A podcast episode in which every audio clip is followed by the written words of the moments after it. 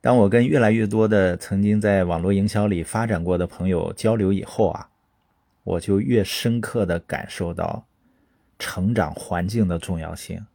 很多朋友呢曾经进入这个行业，后来离开，我发现不是因为他不能坚持的问题，有的甚至不是选择的公司不对，而是他成长的不够。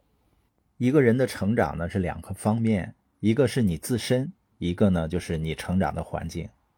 回过头想想，如果我第二次进入这个行业不是进入耶格系统，我仍然会退出的。有人可能会说啊，你不挺有耐力，能坚持吗？实际上，一个人的坚持也来自于认知。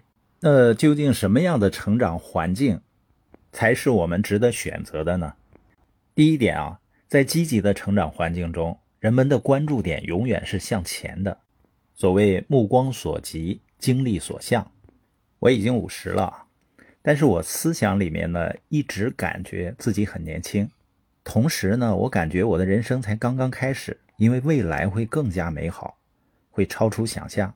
而有些到了我这个年龄的人呢，他常常回忆过去的美好时光。实际上，过去的美好时光并没那么美好。很多人之所以经常这么想、这么去聊，是因为他们老了。他不再认为他可以拥有更美好的未来了。我没有时间回首往事，你也不应该这样。积极环境的第二点是氛围是充满肯定的。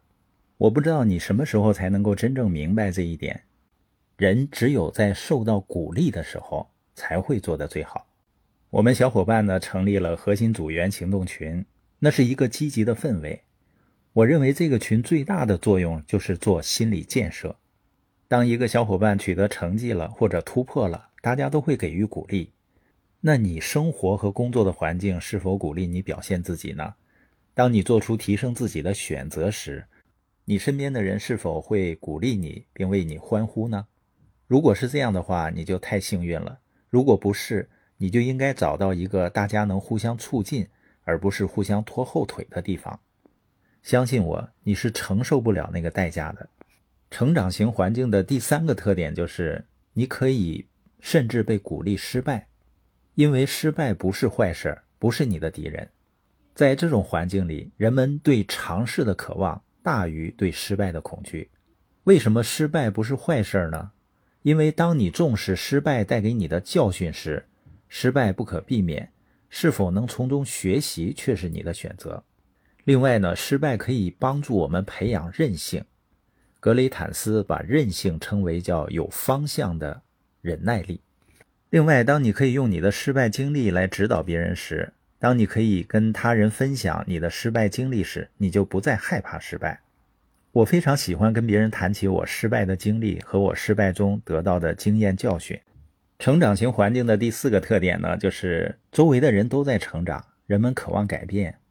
如果你周围的人不再成长，都在谈论过去和现在，那么你所处的就不是成长型环境，因为在这样的环境啊，你很难找到榜样。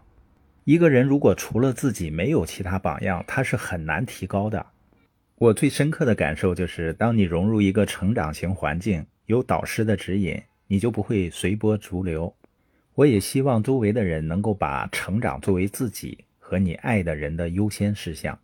这是对你最重要的、最有益的一项选择，但可悲的是呢，太多的人没有做对这项选择，而是选择了尼加拉瓜之旅的路程。他们跳进生命之河中，顺水而下。他们不主动作为，也不选择自己的目的地，只是随波逐流，让河水选择自己的生活道路和速度。主导他们的是环境，而不是自己的价值。忽然有一天呢，他们听到洪水的轰鸣声，他们才意识到自己的处境，但是，一切为时太晚，洪水吞噬了他们。他们顺着河水一路下落，有时候这种下落是情感方面的，有时候是身体方面的，有的时候呢是经济方面的。我现在回头想想，我走向社会的这三十年，很幸运的是我没有随波逐流，否则的话，我真不敢想象现在的生活是什么样子。那对于你来说，不管你的年龄是多大，拯救你自己的时间就是现在，而不是你已经顺流而下的时候。你要做的就是提高自己，找到积极的环境，调整自己的人生道路。这就像是你给自己制造了一辆汽车，你开着它在宽广的大路上一路向着目的地奔驰而去。